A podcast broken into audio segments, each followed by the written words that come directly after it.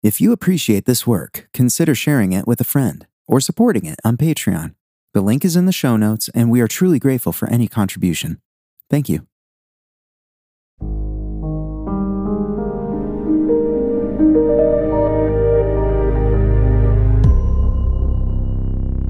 Hello and welcome.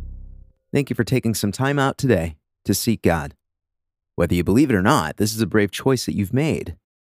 If God is there, then seeking Him is the greatest human pursuit. And we're taking the risk together that God is in fact there and wants us to pursue Him, and the journey will be rewarding. In the time we have together, we'll worship by praying, reading scripture, and reflecting. As always, this is your time to seek God, and I'm only here to help. If you're able, free yourself of distraction. Maybe kneel down, sit in a chair, Whatever it is that you do, I recommend that you push pause on the normalcy of your day and focus solely on this for a few minutes. What matters most is that this time is set apart and is unique. So once you're comfortable, let's begin. Close your eyes and take a breath. You're about to speak to the creator of everything. And no, this is not meditation which is turning inward into yourself. Prayer, on the other hand, is intentionally reaching beyond ourselves, outside, to the source of everything. We're reaching, as it were, into the void, and what will happen is unknown. But haven't you found that that's where all adventures are?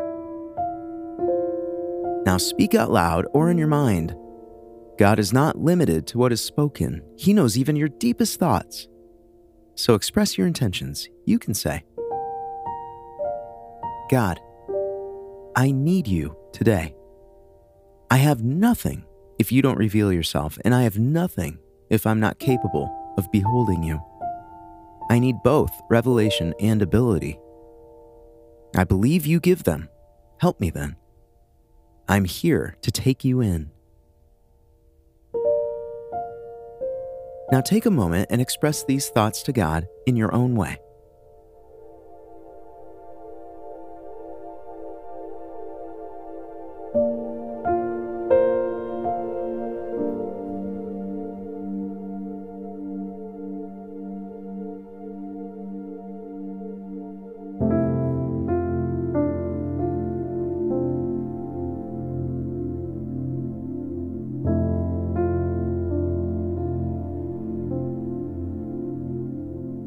And now we'll read scripture, and we do so because we believe that God has communicated and has revealed himself to people who have written down their experiences for our benefit.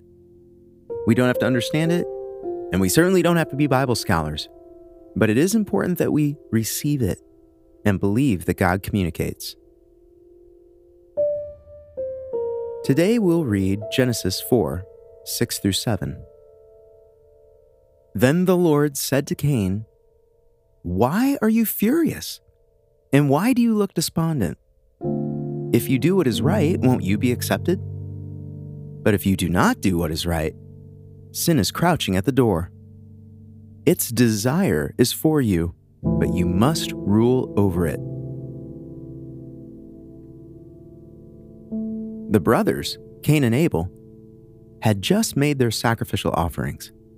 God regarded Abel's but not Cain's.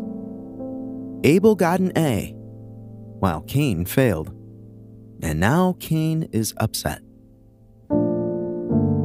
Yet, even in this moment, God is pursuing relationship with Cain. He asks, Why are you furious?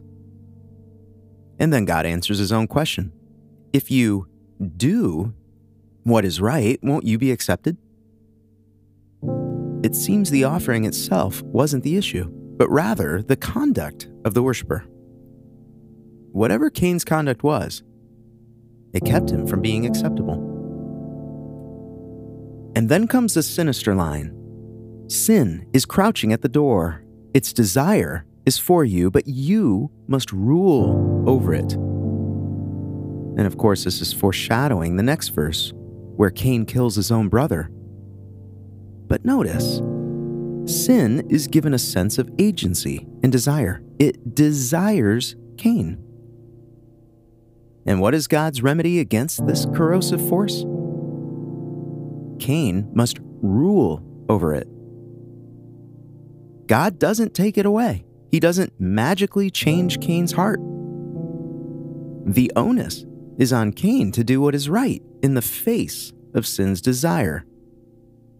And he tragically fails. This is heartbreaking. But we would be wise to learn from it as millions have for thousands of years. First, sin is also crouching at your door and mine. It desires you and me. Do you feel guilty for the temptation? The dark thoughts, the attitude, the destructive desires? Don't feel guilty. Don't be surprised. And do not feel alone because you're not. There is an active agent at work in you and me that is distinct from you and me. And second, know that sin does not have the upper hand. You have all the resources in God to rule, to dominate it. You are the master, not it. And you are empowered to rule. It is a choice you and I will have to make every day, every moment of our lives. And it is this moment to moment surrender to God and resistance to sin that will ultimately make us into the humans God desires all along. Don't curse the process. Recognize it for what it is and keep going. God, I can feel sin at my door, but I'm not surprised. I want to experience you in the resistance. Give me more of you. take a moment and express these thoughts to God in your own way.